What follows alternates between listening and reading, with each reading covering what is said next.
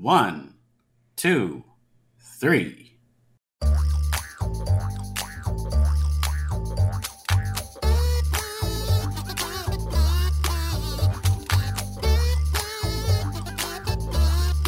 Welcome to Three Song Stories, the show that builds biographical bridges between our guests and you with the help of some of the songs that have become landmarks in their lives and their life stories. Thanks for listening. I'm Mike Canary.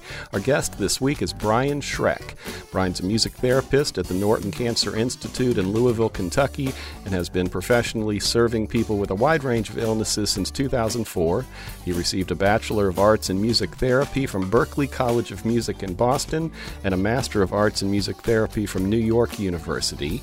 He pioneered music therapy services at St. Vincent's Catholic Hospital Medical Center in Manhattan, Cincinnati Children's Hospital Medical Center, and the Norton Cancer Institute there in Louisville. Brian says he has a passion for palliative care and for supporting patients and their families through the end of life and into bereavement. Part of his work involves using the sounds of a patient's life to create individualized recordings and projects for patients and their families and loved ones, including using stethoscopes and microphones to capture heartbeats that he weaves into musical compositions for them. I met Brian while appearing as a guest on Louisville Public Media's radio show In Conversation back in February. Brian was a fellow guest, and the topic of that day's show was songs of love and heartache, just in time for Valentine's Day. And about 15 minutes into that show, I thought to myself, we've got to get this guy into the Three Song Stories chair. Hey there, Brian. How are you on this wonderful Friday? Oh, I'm great. How are you? I'm doing very well. It was nice to meet you on the radio a while back. Uh, um, you know, I, as soon as I heard you talking about what you do, I thought we need to get you on Three Song Stories. So I'm happy it's all worked out. Oh, I love it so much. I, I, I love this program, and I love in conversation too. I, I just love I love sharing any stories about music. So, how old were you when Shrek came out? so it, it's amazing. I, I just started having kids, so I had no idea that they were going to be famous in their schools growing up. Um, but I, I was in my, my mid early to mid twenties. It had to come up a little bit, right? Oh, it did, yeah, all the time. And I still even say it today. There's patients I work with that I'll say, you know, better out than in, just like you know, Shrek movie. Uh, it's a good way for them to remember my last name as well. That's fantastic. Anyway, I just had to ask. Um, so, Brian, where did you grow up, and how would you characterize the musical background of your childhood? Wow. So I grew up in Louisville, Kentucky, Louisville, um, for others that, that don't like that pronunciation, but good old Louisville, Kentucky. Um, I lived there until I was 18, and I'm back now. I've been back for seven years and the music was all over the map. My my parents had all all sorts of records uh, from Motown to um, you know different different kinds of musicals that they had gone to um, in the seventies and eighties, and a lot of Andrew Lloyd Webber was played throughout the house. A lot of um, Stevie Wonder and the um, you know just Fifth Dimension and so many th- things. Um, what would be the earliest musical memory you can recall if you asked you to try to flash back to something that's you know as early as you can get to? Uh, the earliest of me becoming actually a musician, I was in the fourth grade and I was learning how to play the saxophone. And there's two memories with this. One is Good King Wenceslas. I had to play that solo in a, a busy mall during Christmas season. Uh, so just a little little nine year old uh, honking on a saxophone really red faced. Uh, and I remember that vividly, but also remember being thrilled by it. Like it was a thrilling experience. And another one is similar to that, uh, which I think is what got me into music therapy. My mom would deliver communion in a nursing home inside of our neighborhood. And I would walk along with her and I would get to know people and I would see, uh, you know, the same people every time we went and became close with some of them. and it was a good relationship to to get as a little person to know what aging looks like and to look you know what what the, the sights and smells of a nursing home can be and kind of demystifying and and taking the the worry out of it because um, it can be kind of scary i guess at times um, but she could tell i was bored one day and said why don't you go practice your saxophone in the day room? And i saw this older gentleman wake up and he couldn't believe what he was seeing. Uh, this little guy honking out some melodies on the saxophone. so he started. He stood up and started dancing, and he grabbed this gal that was next to him in a wheelchair and started kind of waltzing with her. And I was like, something is happening right now. There, there is something that is kind of magical. I think that's happening. That music is moving them physically as well as emotionally. So I think I was hooked back then with my own thrills of of performing and all the things that come along with that, as well as seeing it stir someone to from sleep to dancing within you know a few minutes. That's amazing. Um, uh, do you remember the first music you saw performed live that wasn't maybe like uh, at a church or something like that? Yes, it was at the the Redbird Stadium. This is in um, the early '80s. They would have quite big concerts every now and then during the summer. And my first big concert I remember going with my parents was the Four Tops and the Temptations. And I, I was blown away because these are songs that we'd listen to at home and then seeing them live in person. And even though we were, you know, up in the up in the stands, it was it was amazing to hear how loud it was and how the reaction of everyone that was watching and listening. It was incredible. I recently uh, saw the Four Tops open for the Temptations uh, two years ago now. Yeah, two December's ago. Uh, wow. It was my first like traditional concert. I've been to like symphony orchestras, but this was like my first concert concert. I'm a big Motown guy. Uh, Temptations is where it's at for me. So like whenever anybody brings up Temptations on the show, I gotta say something. But yeah, no, yeah. I saw the Four Tops performing. I saw the Temptations going out there, and I had like my own suit, and it was like a light baby blue kind of shiny Temptation style too. It was a great yeah. time for me. As soon as you I said Temptations, Brian, I saw Jared leap up to the microphone. I knew it was coming. Um, so, saxophone, did you start on that because that's what you wanted to start on, or is that just happened to be because of band or something? That's where you started on. And I guess the question is, is you know, what came after that? Yeah, it, it, well, there's a picture of me around four years old holding a racquetball racket and and doing my best uh, Jimi Hendrix, um, playing it left-handed and and strumming along. So I think the guitar has always been in my heart a little bit. Uh, but the band, yeah, it was a band at a school, and it was kind of unusual that our our Catholic, you know, neighborhood school had a band, and it was really just because of this wonderful woman named Jean Whaley, who on her own decided to create a band at the school, and she would write out all the parts in pencil.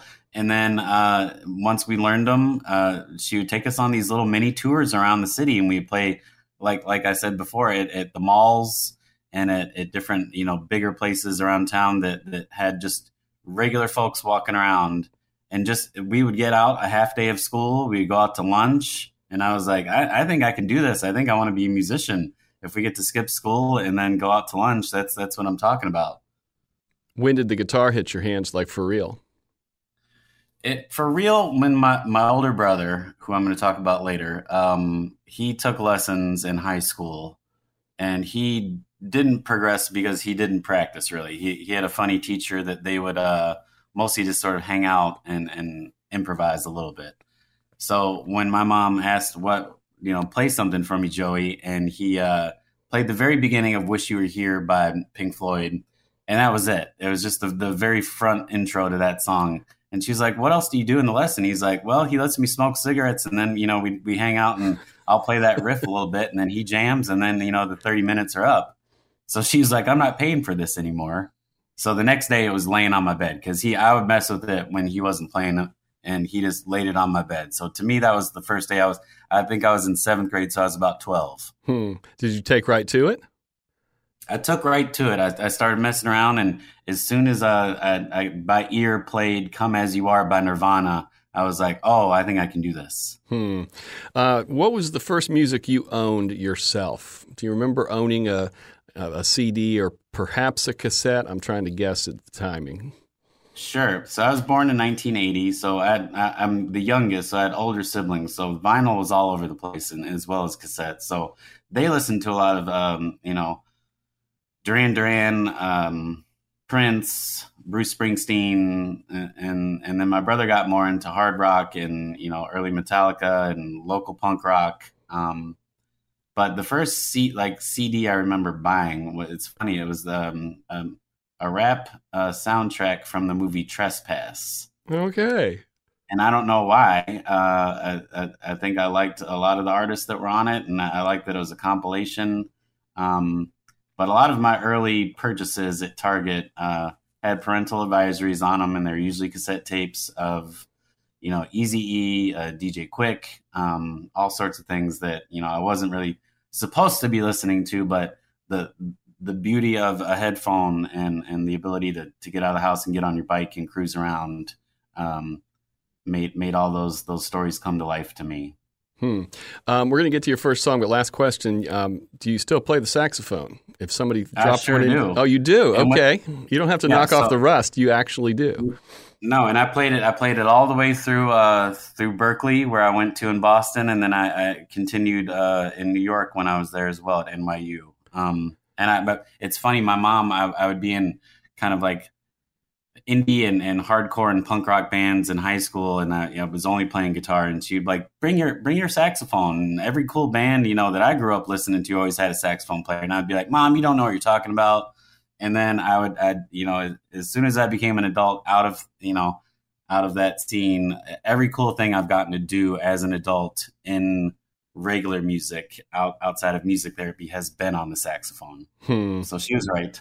She was right. Moms are right sometimes. Um, usually right. Okay, so let's get to your first song. This is the Bangles song, which I have fond memories of the video of. So what's the deal? Same. Uh, so MTV was still very alive and well when this, as you, as you know from watching the video back then.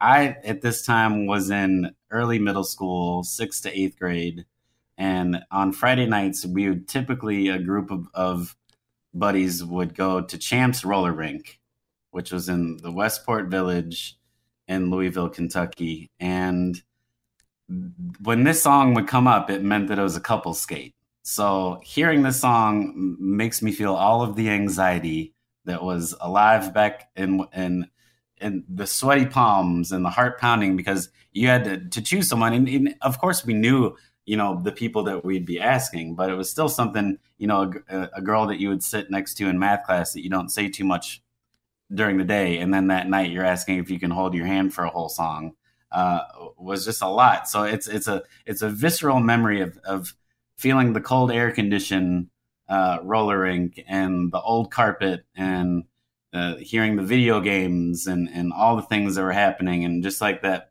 that perfect middle school moment in time where everything kind of slows down and you hopefully you'll get a yes. And i remember there's a few different gals that we would kind of rotate the couples skates. And i was i became good buddies with all of them and i'm still good friends with with two of them to this day. Um, and i can't wait to tell them about this but lisa kaufman and she had her cousin laura kaufman uh, and then another girl named sarah baker. And it was just incredible to you know we couldn't be further apart probably holding hands but to have a whole song where you are just being with someone and the earliest of you know kind of an intimate moment of just being like there's something happening right now. I don't know what it is i'm terrified and i love it at the same time. So it just brings all of those feelings back to my life. And having four whole minutes to share that with someone was more than exciting as a you know a 13 year old and to this song cheers to that. All right well let's listen to it. I have some early skating rink memories as well you painted the picture well um, this is eternal flame by the bangles from their 1988 album everything this is brian schreck's first song here on three song stories when was the last time you listened to that closely brian uh, right when I was filling this out for the show. But prior to that, prior to that, it had been a long, long time. Hmm. Um, but it popped right up when I was thinking of songs that bring me back to a certain place. Oh, isn't that amazing how that works? I mean, you know, you mm-hmm. you know that on a multiple levels more than most of our guests probably. Um, you know, did you ever get to do any like dancing to that in high school later? Because I was, I can't. That song came out when I was a sophomore in high school, so it was definitely a slow dance song in high school. Yes, so yeah, it came up at dances, and it was it. There's such a powerfulness to like the the bridge that comes in towards the end that that you do start to kind of move faster than if it was just a slow, slow song. Uh, yeah, it, it's a magical song, and I always had a big crush on the singer of the Bangles anyway, and it just kind of brought brought all those early developmental feelings uh, in, in one little place. So yeah. Yeah, my uh, I had a huge crush on the Bengal singer too. That in Walk Like an Egyptian when she did the eye look thing to oh, the right. Yeah. Oh. yes. you know, you know, and there's people listening who know as well. Um, have you played that song uh, for your kids, or are they old enough to care? Uh, you know, it's very funny that you bring that up. They're almost 17 and 14. And oh, we, so they are old enough to care. The way you described oh, it sure, before they, was they sounded maybe they were still little. Yeah, they, they care a lot about music, and uh, usually when I have a pick, they kind of roll their eyes. But that's that's just where we are in in, in our little little place right now as well. hmm. So, um, in high school, were you uh, a musician kid? Were you a band kid? Was that sort of your defining feature, or like where did you fit in? It was, yeah. It was first period at marching band, and then concert band, and then jazz band. Um, yeah, so it was a big part of my my high school life, um, all the way through senior year. And then on top of that, I was I started to be in regular just little bands with friends. Uh, so I was in a little indie rock band called Canada, and then um, I was in a punk rock band after that called Out. Hmm. How did you come up with yeah. the name Canada? I mean, we were just silly. Uh, the first song was called "Land of Milk and Honey." None of it really made sense. Um, I think we we just thought Canada seemed like a, a nice place. Huh. Well, Canada is Canada is a nice place. I think I'm a Canadian uh, deep down inside somewhere. Um, so during those high school years, was music always like your trajectory? Were you going to find your way into music? Did you think you were going to be a performer more traditionally, or were you still thinking like the stuff that you'd experienced when you were littler, when you know when it came to music therapy kind of stuff? Yeah, I think pretty early on. I think I once I knew that music therapy was an actual profession and that you could get a degree in it. I, I think that is where my brain and heart started to lead the way. Um, and going back to that memory from the nursing home as well. But but yeah, being in these other bands, I knew that even if it wasn't going to be a, a, the primary part of my life, um, I knew that it would always be there with me. But I think uh, thinking of it now, I've been a music therapist since board certified since 2004. Um, I have been a, a, professional musician my entire life. Um, so I don't really know how to do anything else. and I was hmm. laughing about that the other day. Um, it is it is my entire life. I didn't really learn about music therapy until, you know, I don't want to say just a few years ago, but certainly not back in, you know, the 80s or the 90s. You know, when you were first getting into it, was it a a defined field like we think of it today, or was it still considered somewhat out of the norm? It's still a little bit out of the norm. we have paved a lot of ways over the last, um, you know, probably 15 years. But the first, the very first um, degree program started in 1944 up in Michigan. Hmm. So it's been around a long time. And some of the first music therapists were nurses first that were a part of the VA hospital system. And even going back to WW2, they tried to help to redirect pain when they would run out of pain medicine, as well as when they had to amputate on the field. Uh, they noticed that when the nurse held your hand and sang with you, that it wasn't as terrible. Um, but going back to the beginning, I think there's there's um, music has been therapeutic since its inception. I really do believe that the first song most likely was probably a lullaby sung from you know a parent to a, no, a newborn uh, to help them relax. And in that same cyclical fashion of the parent breathing in a little bit deeper and slowing their breath to sing out a focused intention to help soothe their babe and then them seeing the the baby relax and calm down i think it then becomes this beautiful system that that inspires both parties that's that makes sense. Hmm. Um, you went to Boston for your bachelor's degree, Berklee College of Music. Was that where you wanted to go? Was that like, I mean, Boston's not Kentucky. Like, how how, how was that uh, transition, or you know, why did you go there, and what was it like when you got there? My dad and I did a little college, just little tour. We went down to the University of Georgia, which is one of the oldest music therapy programs. And that was in Athens. And Athens has its own special vibe. And then uh, we went up to Boston just to check out Berklee, more just to like as a trip versus being like, I don't, you know, I don't think you'll get into this program. Uh, but I ended up getting in and just being in this city where at the time it was still a relatively small school and half of the school is from out of the country and these small ensembles you would be in uh, half of the crew would be from all all areas of the world and all ages shapes and sizes. And some of those people that i met became family and i'm still very very close to a lot of them to this day.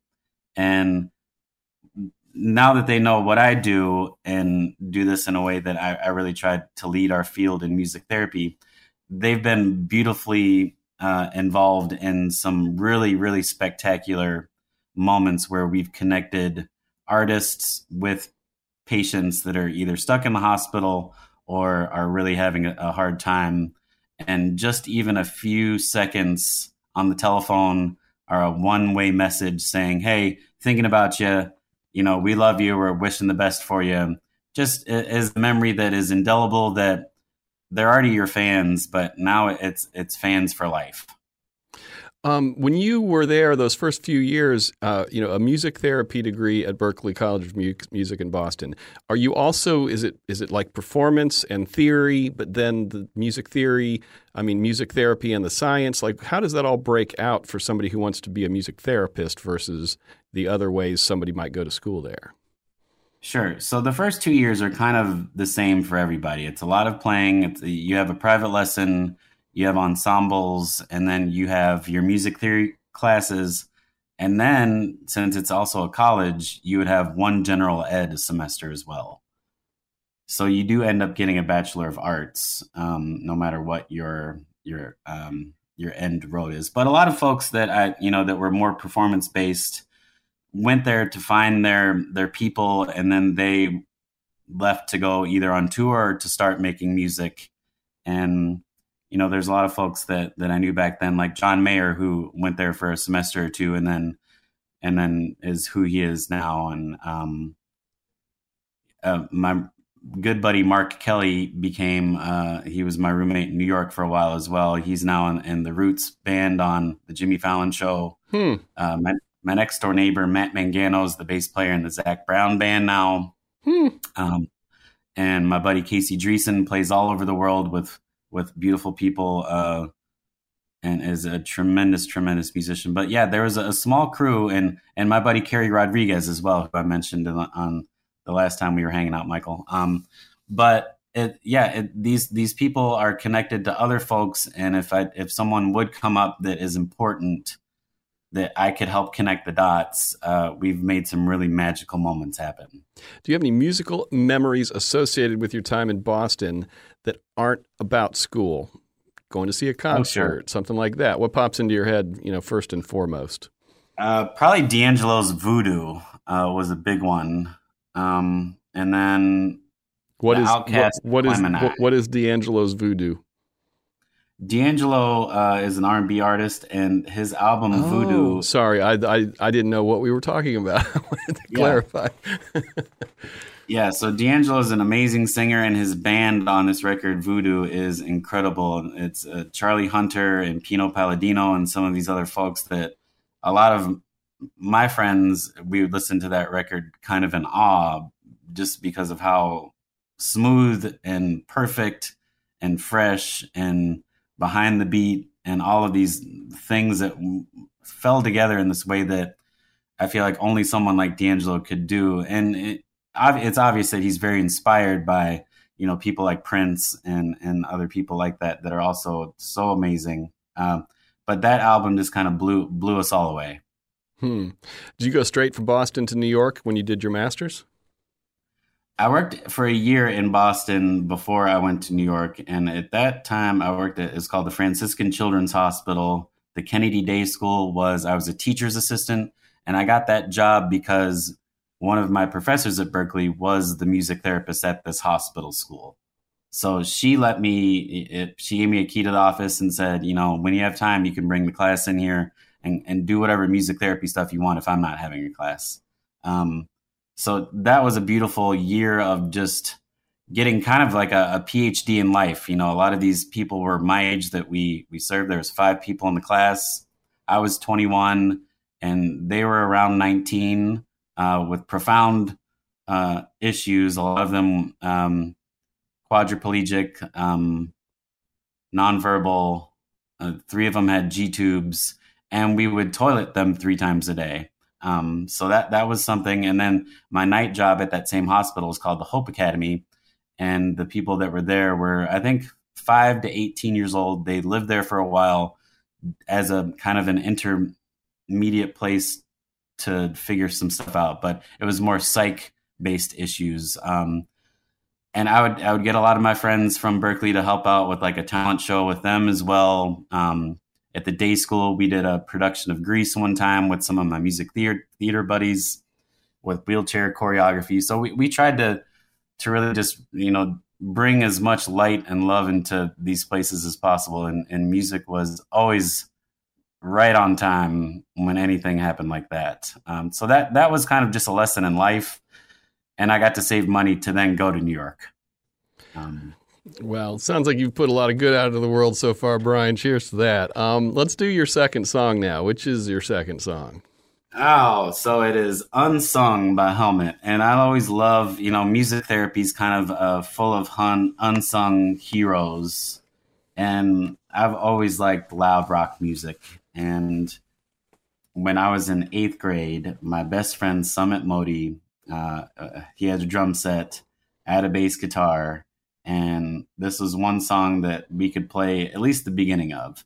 So at the beginning of this eighth grade year, we're like, we're going to learn the entire song and we're going to find two other buddies that'll fill up the rest with vocals and guitar. And we managed to have, have that happen.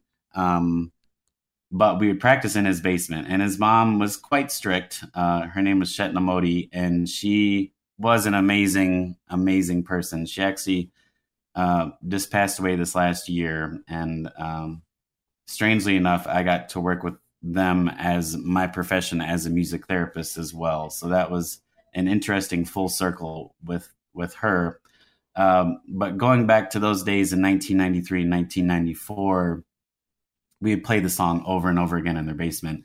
And they had a, a bi-level house, so you could hear everything pretty well, even if we were in the basement. So we wouldn't get to play that long before it got super annoying but every rehearsal would end with her making this amazing giant home cooked Indian meal. And uh, Sumit, I remember, would would get kind of uh, upset a little bit when we would leave at different times because his whole house would smell like these very fragrant um, Indian spices. So all of his clothes usually had uh, that smell to it, but I thought it was amazing and delicious. And uh, to me, it wasn't a smell that you should avoid.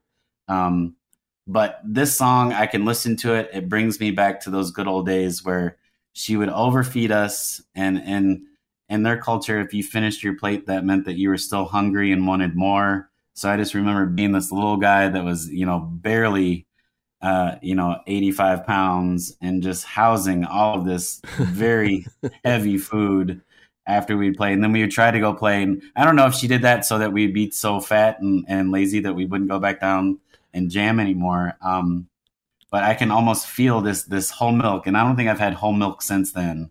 But she would fill up a pint glass of whole milk. And I remember the first time I was over there drinking it all the way to the bottom and being like, oh, I finally finished it. And she filled it all the way back to the top. and I was like, oh no.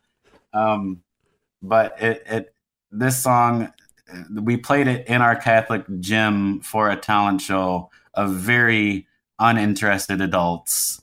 Uh, if anything, all the teachers that were there with the, the rest of the school, because the whole school would go, um, the look on everyone's face was at best disappointed. Um, at at worst, uh, you know, kind of like shaking their head, like I, I, can't believe that they're playing this loud music right now. Um, and the singer that we had didn't sing it like Helmet singer. He sang it more like a death metal singer.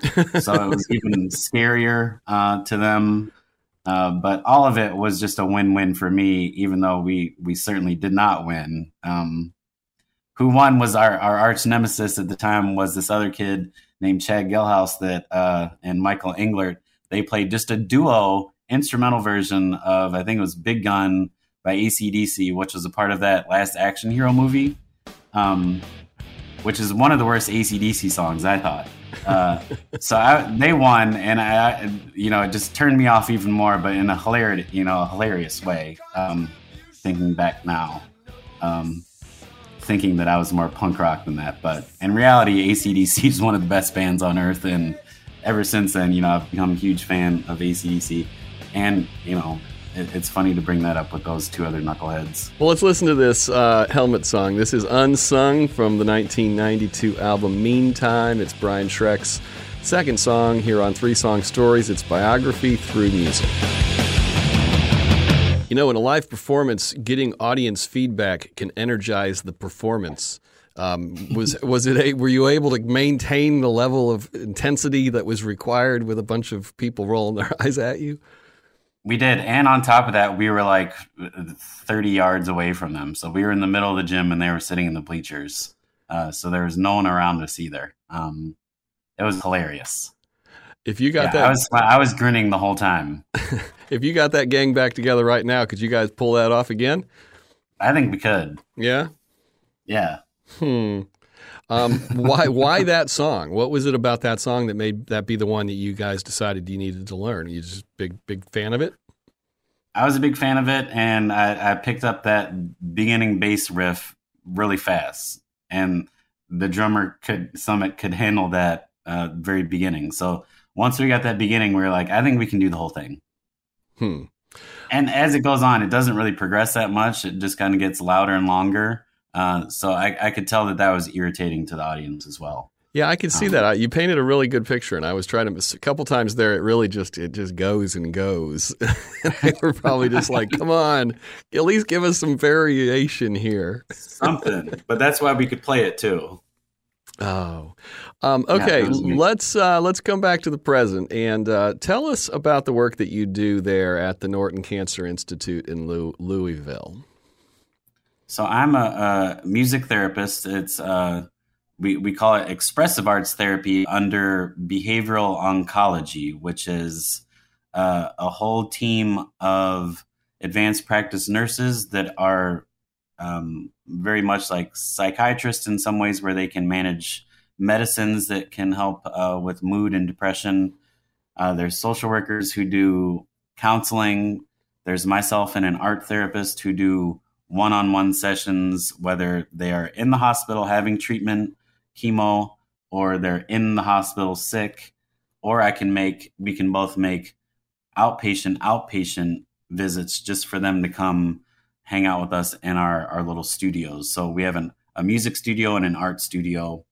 And a lot of the stuff that we do, we, we do focus on people that have advanced cancer. And a lot of the work I do here in this office that I'm talking to you from we're calling it the Legacy Lab, and we're doing proactive recordings with people for their favorite people and their family and their loved ones. Um, and that could look like a, a, whole lot of different things, whether it's sometimes music is very much in boldface and sometimes it's not there at all. And since they are adults, they do have a lot of stories and they want to make sure that they share their words of wisdom. We have a few different protocols that we use. Um, one of them is called Dignity Therapy, and that's based on the work of Harvey Max Chochinov up in Canada. And it's some brilliant work of just using standardized questions to kind of get to the bottom of what is meaningful to a person. And if they have things that are left unsaid that they would like to, which then leads to further uh, work that we can dive a little bit deeper into. A lot of it's just staying connected with these people and recording is a beautiful way to not just create a legacy and something that will be lasting, but in real time also connecting people that may not be able to be together. So a lot of these people have families that are all over the place and grandchildren that they don't see or have not met yet. Uh, so we can even read storybooks uh, and record those and send them to the the unborn grandkids and different stories, different um, you know, songs are a beautiful way to contain emotions. Uh, sometimes, if they're not super talkative, we can do more of a sound collage and we can record their heartbeat and other different sounds of their life and put that together in kind of a, a symphony of life that sounds just like them in a creative way. But it's all over. It's it's very individualized and kind of based on exactly what makes them tick and what will mean the most to them. And it's over time. So we, we, the, doing this as proactive as possible is helpful in my work because we can then create a lot of really really important stuff while they still sound like themselves and feel good. Hmm. And some of this we're also researching as well. Um, so yeah, we made a little documentary about it uh, called "The Beat of the Heart," which should be available on Vimeo uh, very soon. And yeah, I'm excited just to share all this kind of unique work and programming that this beautiful hospital believes is in, as important as I do. You know, I watched the the longer version of the Beat of the Heart uh, documentary trailer, and and it's really amazing. And I have pulled from your website um, a couple of the songs that you've made with people and families, um, and I was wondering if you could pick one of the four. It's the Laura, Jedediah, Charles, and, and Irma and tell us a little bit about it and then we can listen to some of it so listeners can understand at least you know one aspect of what this means Okay. Uh, let's do uh, Charles Jr.'s Light uh, Fire. So this this piece of music was created for a family member's infant who suffered a very unexpected complication after birth. He was a twin, and uh, unfortunately, they had to intubate him. And after working on him for, for an amount of time, it, it he had to be compassionately extubated. So before that happened, uh, this happened to be a, a, cousin of mine, and his name's Charlie. Uh, so this was Charles Jr., and he knew of the work that I was doing. And at the time, they were living up in Indianapolis, so I, I drove up there, and I got to spend some time with them and and help Charlie and and just sort of be with them in that that very challenging moment of time and get to meet little Charles Jr and then capture his heartbeat and use that as um, kind of the the way that we can move this song into something that is a symbol of the sun rising and the ocean moving constantly as a reminder of that little light that Charles will always be shining on them and the love that will never stop. So it's in the key of C. Um, when you, you're listening to an, an, infant's heartbeat, it is so fast. It's like a hummingbird. It is literally upbeat. So to me, there's something joyful just in the actual tempo that these little people present in the world. Uh, so the music that was created, I wanted it to feel moving and fun. And playing in the key of C on the guitar is fun as well as uh, the xylophone. So, so yeah, it's a, it was a gift to the family, but also to just really let the world know that Charles Jr. was here. Well, let's listen to uh, some of it, Jared.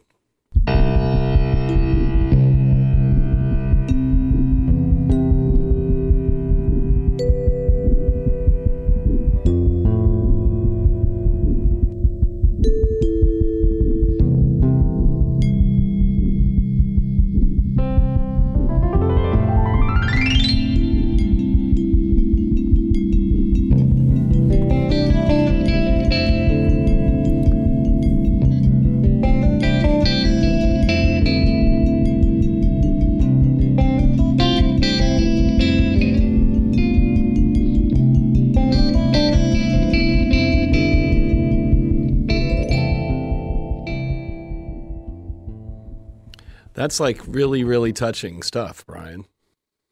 Well, thank you. And I love, I love that we can we can celebrate these people, and you know, I'll I'll check in with my cousin Charlie every now and then, and I think it, this is just a really special thing that that they engage with whenever they they need to. So there's no rules. Um, you know, I've, I've, I've talk about Nick Cave sometimes, and he unfortunately has lost two of his uh, children uh, to kind of strange accidents. And he has this beautiful thing that he wrote to one of his fans um, about grief and about how love and grief are intertwined. And it, it's a bond that is, un, it's not negotiable. So if there is grief, there if there's love, there will be grief. Um, that's the pact. So it's something that, that does last forever, but it does change. And what I like about these heartbeat songs is that it is moving. So when when we are feeling stuck, I feel like this can be something that can literally move us to a different place, even if it's just um, a few minute meditation just to reconnect. About how many of those have you made with people, if you had to guess, or or if you if you know? Well, I know positive to, uh, to this place at the Norton Cancer Institute, I've done 398. Um, before that, prior at Cincinnati Children's, I had done well over 200 as well. So, um, quite a few. I would say around 500 probably. Wow, you have a really intense job, Brian. I'm, and and this is just one little part of it. And this, yeah, this yeah, yeah, yeah, it, yeah. It's it's in the midst of all the other cool things that we, you know we we do fall in love with these people, and we do want to take care of them like we would, um, you know, our parents or anyone else that we that we would want to be taken care of the same way. So I, I do feel it's an honor to get to know these people, and I learn something from them every day too. Um, a little little pivot, but in the same world that you're in. Are you familiar with the documentary film called Alive Inside? I am. Yes. Um, I'm part of the Fort Myers Film Festival, and we actually debuted that film down here when wow. it came out. I don't know, it was like 10 years ago or something. And we played it at the Barbara B. Mann, which is the big performing arts uh, center here in town. And we had the, like, the, the guy was there, you know, you know, on the stage after the thing. And at the end of that movie, like imagine like 500 people in an art center, all like crying tears of joy. I mean, it was unbelievable. Yes. Hmm. Yes, I, I can't imagine that, and I love it. Uh, and just for the listeners who don't understand, it's a guy who goes around to um, retirement communities or you know assisted living facilities, really, and he puts uh, iPods on people's ears and plays music from when they were younger, and it turns you know it brings the the past out of them, and they get up. Nonverbal people dance and sing, and yeah, it's the power of music, right? It is. My my first practicum in music therapy was at the Goddard House in Boston and it was all it was specific to a, a dementia and Alzheimer's unit, and we would do big groups and those songs from their era would it, it, was like finding buried treasure and kind of like the movie awakenings as well uh, it can it can it uses it, it activates all parts of your brain so these memories are are are preserved in a way that it helps bring them right back to that place. So, before we get to your third song, let's talk a little bit about concerts. Do you have a peak concert experience from your life so far? Wow, a peak concert to to attend or to perform in? Uh, well, get, let's start with attend. Attend. Um, I would say Prince. It was in Nashville. Uh, it was the Musicology uh, tour, and the mix of the crowd was half white, half black, half young, half old. Everyone just kind of in in lost in a moment of perfect time, just watching Little Prince run around the stage. Uh, he had a, an amazing band. Uh, I think Candy was playing the saxophone. Um, Blackwell was on drums, and there's something just magical about all of it. And I think at, at that time he had taken a pause from being a Jehovah Jehovah's Witness, so he played some of his more raunchy songs in the middle of it that he hadn't played in a long time live. Um, but yeah, just just incredible uh, energy. And then after the show, uh, the the staff handed out the actual album musicology to everyone that attended. So I was like, Prince just knows what he's doing on every level of having us have the best time and then to give us a free copy of the album uh, was just like wow. Hmm. I'm a big Prince fan, and if I'm not mistaken, that whole tour was like a really big deal for for Prince uh, personally, like him trying to like reintroduce uh, like what music means to other people and stuff like that. It was like it was, it was a, I know it was a whole big thing, and I'm jealous. Wow. You mentioned uh, performing. What about you know biggest, uh, most memorable concert experience where you were part of the performance? part of the performance, I was lucky enough uh, being here from Louisville, Kentucky, um, friends with my morning jacket, and we assembled a horn section for their big Bonnaroo um, midnight to 4 a.m. concert. And uh, it poured down rain the whole time. I couldn't see how many people were there. I, uh, I called, um, he became a dear friend. Uh, but Abigail Washburn, who was is married to Bela Fleck, I, I called them just to see if there was anyone that because I didn't know a, a, horn section at that time. I was living in Cincinnati, but they asked me to do some horns on a song, uh, on a, just a handful of songs. So I was thinking I could get a, a pedal that would sound like a saxophone quartet. So I was asking uh, Abby to ask Bela if she if they knew of any pedal like that that they would recommend, and they said, "Well, you need to talk to Jeff Coffin." So I called Jeff Coffin, uh, who plays with the Flecktones, is now the the saxophone player in the Dave Matthews Band, and I called him and kind of told him what was going on, and I was like, "I'm looking for um, a horn section," and he's like, "Well, I'm going to be playing at Bonnaroo that day with Umphrey's and McGee, so I'll already be there." And I was like, "Oh, that's amazing! Would you be interested in playing?" And he's like, "Sure." Uh, how many songs? And I was like, "Just a handful." And I was like, "Do you happen to know a trumpet player and a trombone player?" And he was like, "For sure." So Jeff invited me to, to stay with him while we were down there. Um, he wrote out all the parts for all of us. He handled everything like such a huge champ. Uh, I felt like almost an imposter because these were legit Nashville horn players that play with all sorts of people all over the place, and and then me, who's just buddies with the band. Um, and we played some amazing cover songs and a, a few of their original songs. Uh, but it was just a, a, a, magical night of weather, of time, of an experience of of feeling the whole uh, inner workings of Bonnaroo coming together at one beautiful kind of pinnacle point of uh, just everyone willing to be wet and hot and and still still stay and and have such a, beautiful time, including myself. Wow, what year was that? Do you know? Do you remember? I think it was it was around 2008. So wow. it was probably that's maybe 2007. I went to the Bonnaroo. I went to Bonnaroo in 2008, and me and my wife took my daughter when she was only two and a half. wow! And I have this memory because the Sunday of that of that year was Father's Day, and, and I'm walking yes, around. I'm walking around pulling my daughter in a, a wagon behind me, and I'm get all these dudes are coming up to me going, "Man, can I take your picture? I want to convince my wife I can bring our kid." oh, that's so great. And real, real, real quick before we go on to song three, do you still stay in touch with uh, Abby? I do. Okay, well, uh, tell her that uh, that during the early days of the pandemic, the only online live stream that I got sucked into, and it was appointment viewing for me, was her and Bella Bela in the basement with their kids. Oh yeah, like, I watched that too. I, I couldn't get enough of it. So anyway, I just wanted wanted to pass that along. Um, okay, let's do your third song now. Okay, so this is "Broke Down Palace," and this the Grateful Dead just takes me back to a time with my older brother. My older brother was eight years older than me. Uh, he saw the Grateful Dead play at least 15 times uh, during his young adulthood and he had it in his car quite a bit and would play it as he had to take me around places that my parents didn't feel like taking me. Um, but I do remember vividly August 9th, 1995. I was at marching band practice. It was a hot summer day. And he picked me up around, I don't know, 6 p.m. And he just had this look on his face. And I was like, what's the matter?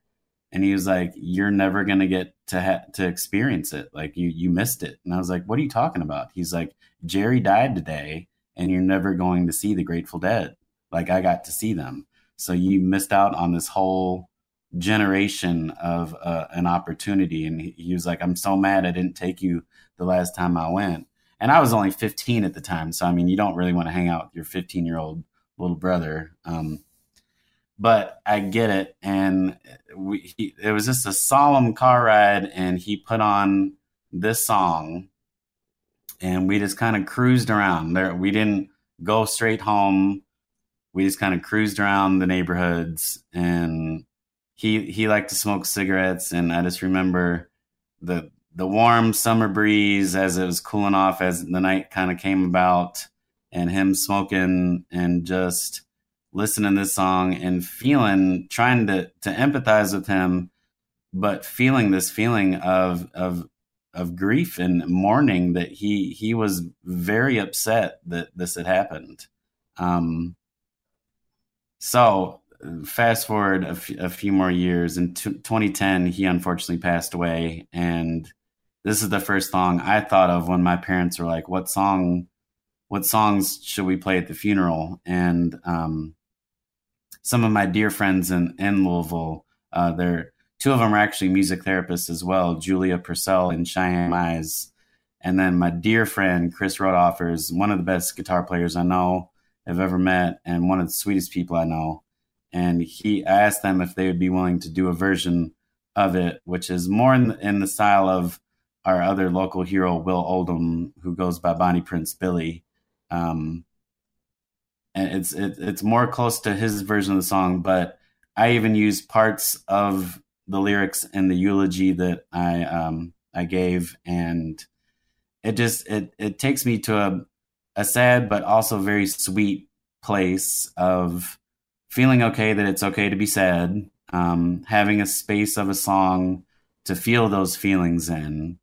And then as a, a an instrumentalist and as a, a, someone that doesn't particularly enjoy singing, um, I don't often listen to lyrics that closely, but somehow that day listening to this song, it just kind of went into my heart in one of the little pockets and has stayed there and every time I hear the song, I think about August 9th, 1995, and then I, I go back to May May 8th, 2010, uh, when he passed away. So to me, it celebrates his love for the Grateful Dead. Um, he had challenges with substance abuse, so I know that when he when that struggle was over, there was a, a gratitude that I think I, I assume that he had as well to be grateful that, that that nightmare was over as well. So it brings all these things together in a way that, that feels real. It can be raw, but it's also a way to connect with with him and with my Louisville friends and knowing that I have support and anytime I want to kind of visit my brother, I can I can go back to Broke Down Palace. Well, let's listen to it uh, together. This is Broke Down Palace by the Grateful Dead from their album American Beauty, released in 1970. Just hearing them in all, all parts of their sound take me to a special place. Is that something? Is that a song that you do listen to, um, you know, just casually, or because of the associations with it, do you kind of have to, you know, be ready to listen to it? I'll seek it out sometimes when I, when I feel like I, I, I need to. Yeah, so I'm I'm not afraid. I like I like going to these places, and I, it's what I also like to invite my patients to do as well. Um, we we can we can figure out some stuff when we sit in some of these tough thoughts and feelings. I think that's fantastic advice that we can all take on multiple levels. Um, okay, uh, we're going to head for a speed round now, Brian. You ready? Ready. Do you and your wife's musical tastes align? No. How do they align the least? I would say the least is because I, I don't, she's a writer and a librarian, and words are paramount. And, oh, and I see. Yes. So my my instrumental brain, and I'm listening to every other part of the song, and sometimes I have not heard one word they've said. Uh, so that's but broader than that, we do like a lot of the same things. Um, but I think it's how we listen to it that's different. Gotcha. That's a good answer. That's a music therapist's answer. Um, you mentioned that your kids, what, 17 and 14, and they would roll their eyes at the Bangles. I mean, do they have musical tastes that have brought anything to you? Sure. So they, they like a lot of the new um, hip hop that is, some of it is amazing, and some of it um, I'm not crazy about. And some of that has to do with me finally feeling like a, a real dad that I'm, uh, you know, in Canada and out days, my dad thought that this, this was not music and that it was not good and healthy. Um, So I feel like a real dad feeling that way about about my kids' music. I don't I don't like this and I don't like you listening to it. You're not a real um, dad till you accidentally say and mean it. Kids these days. Like yeah, turn that down. That's too loud or something like that. Um, oh, that's great. yeah, some of the content is just uh, it's it's a little flat for me and it, uh, some of it's uh, and this is like the new trap stuff. It's there's just a, a little bit of it, it's missing some stuff from the old hip hop that I used to like. So our younger one is a little more influenceable, um, and he likes some of the older rap as well. Um, but they like everything. Uh, we we like to listen to things really loud in, in in the car, and I'm I'm not afraid of cuss words. So I, I let them listen to to all the stuff um, they they feel like they want to present to the world. Um, so I'm not afraid. I'm I'm I'm not that not that timid about it. I, I want them to to feel like cuss words aren't aren't the worst thing in the world. All right, cheers to that too. Um, do you have a nickname that has stuck over the course of your life that you would be willing to share? I mean, Shrek is it, it, it's a very easy one. Uh, it's a German word. It means to scare or shock. Um, I, I, hope it's more of like sneaking up behind you and, and giving you a, a startle. Uh, there was a movie called Indian Summer back in I don't know the 90s and early 2000s where it's a, a group of adults go back to this camp and all of the pranks that they do on each other they call them Shreks. So there's a, a one scene where he's like, "I'm the king of the Shreks." Uh, so I think it is more of a prank thing, uh, and I think that's why they used it for the the name of that ogre character. But most people call me Shrek outside of uh, of this, and they spell it the same. Even when they're writing me things, it'll it'll just be spelled S H R E K. that ogre character. Um, when was the last time you purchased music that had physical form that you could hold in your hand and it wasn't just a digital thing? Oh wow! So uh, I went to a concert not too long ago. Uh, it's a Nashville buddy of mine named her name is Lauren Balthrop, and I purchased her vinyl LP. Do you do karaoke? Uh, I don't. If I if I really get thrown into it, so I have a, a dear buddy. His name's Alex Smith. He goes by Howell Dawdy. He has his own little uh, uh, all sorts of things that he does online, uh, including a show on ninety one point nine, our local um, music station, and he has something called karaoke roulette, where you spin a song and you have to sing that song. Uh, if you don't know it, you can default to Salt-N-Pepa's Push It. Um, but sometimes I'll go and, and, just support him. And if no one's really kind of getting getting first in line, he'll say, Oh, there's my buddy Brian Schreck. He's going to come up and spin the wheel, spin the wheel. So I don't even get a chance to, to say no. And I, I just, I usually go with the flow and do it. Um, but it is not my favorite thing to do. If you were a championship wrestler, what song would you enter the arena to? Oh wow. Um probably the final countdown by Europe. Ah. I was camping once and we it turned into like at three o'clock in the morning, the final hot dog. That's uh, a bummer too. yeah, well, and we were really annoying the people who were still or who weren't still awake. Um, Speaking of which, if you were a cocktail or drink of some kind that was a distilled essence of Brian Schreck, what would it contain? Oh wow! I think it would probably be um, uh, maybe like a hard kombucha, maybe. Oh, get get get some hippie stuff in there, but still have a little little kick to it that'll make you feel good.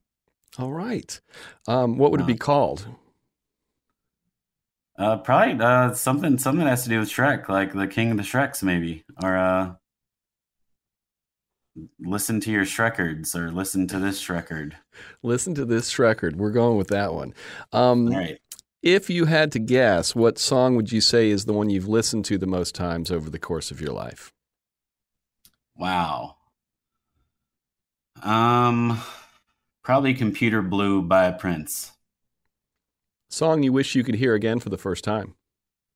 Hmm. Wow. Um, let's do Naima by John Coltrane. Album you wish you could hear again for the first time?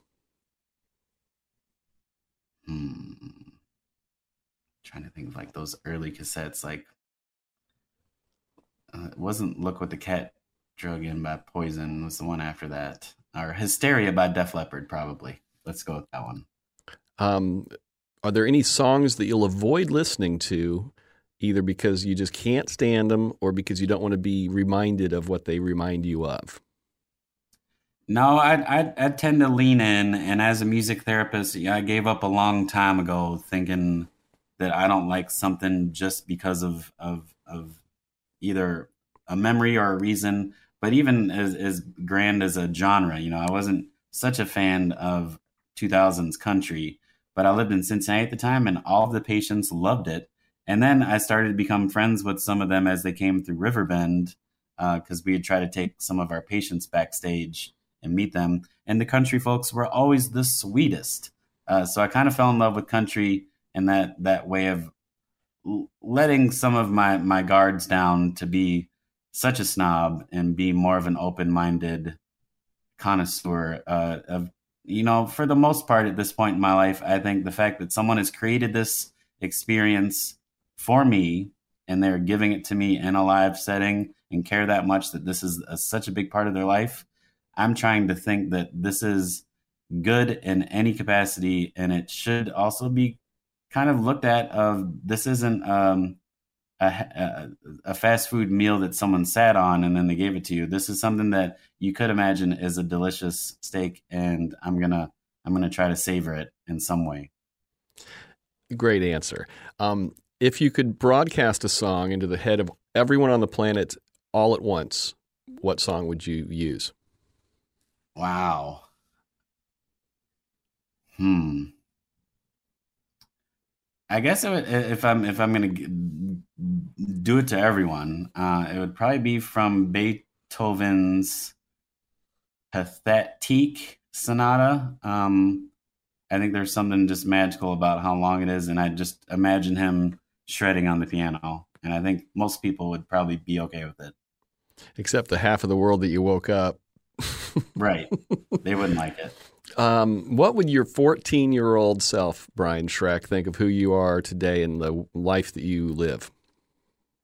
I think he would think I'm pretty cool. I, I think both of us would be startled how bald I am. Because um, back in 14, I had pretty long hair, and I'm I'm a cue ball now. Um, I think uh, you never know what you're going to look like when you're older. And I remember watching old movies back in the 80s without realizing that people were as old as they were playing these parts. So I remember watching Pump Up the Volume with Christian Slater and thinking as, you know, an eighth grader that I was going to look like Christian by the time I was a senior in high school.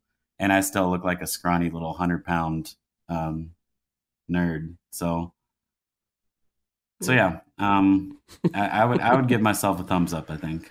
Um, okay, it is time for you to recommend three people that you'll share this with that you think we might be able to get on someday. Okay, so there's a few people I've talked to this morning. Um, one of them is a beautiful friend that lives here in town named Ben Sollee, and he's a violin or a, a cellist and a beautiful singer songwriter. Um, another friend who I played music with from time to time. He's a, a honky tonk country rock fella named Tyler Lance Walker Gill, uh, who's also one of my favorite folks. And then I, I did two more. Um, another buddy of mine named Scott Carney, who uh, was in a band called Wax Fang. And then my good buddy Mark Charles Heidinger, who goes by Mark Charles. These are all musicians, and they all have such strong stories and they're brilliant folks and I, I, know that they have three songs in them for sure well we're going to let you slide with the four. There is a rule. You broke the rule but that's okay. Um, i like to break the rules sometimes yeah no and and, and, and the your the stuff you do you get four for the, the, the stuff you do. Um, well then you've done it. Brian you got any final thoughts you'd like to leave us with? We've really appreciated having you and talking no, to you. No i'm so it's it's been so much fun. Thank you for letting me take a stroll down mountain memory lane and uh, stop and smell the flowers on a busy friday so I'm, I'm grateful for that. That's that's a nice reminder, not just to finish the work week, but for every day that we should to talk about Muhammad Ali one last time, uh, don't count the days, make the days count. This could be the most important day of our life because it's all we have. Cheers to that. Thank you, Brian. Thank you. We make three song stories in the studios of WGCU Public Radio on the campus of Florida Gulf Coast University in Fort Myers, Florida. Richard Chinqui is co creator and producer. Tara Callaghan is host and online content producer. Our production assistant is Jared the intern Gonzalez. Christophus is our executive producer, and our theme song was created by Dave Dave Dave Cowan and Stick Martin at Monkey House Studio in St. Pete.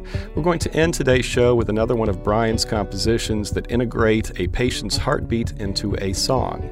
This is Irma's heartbeat song Earth.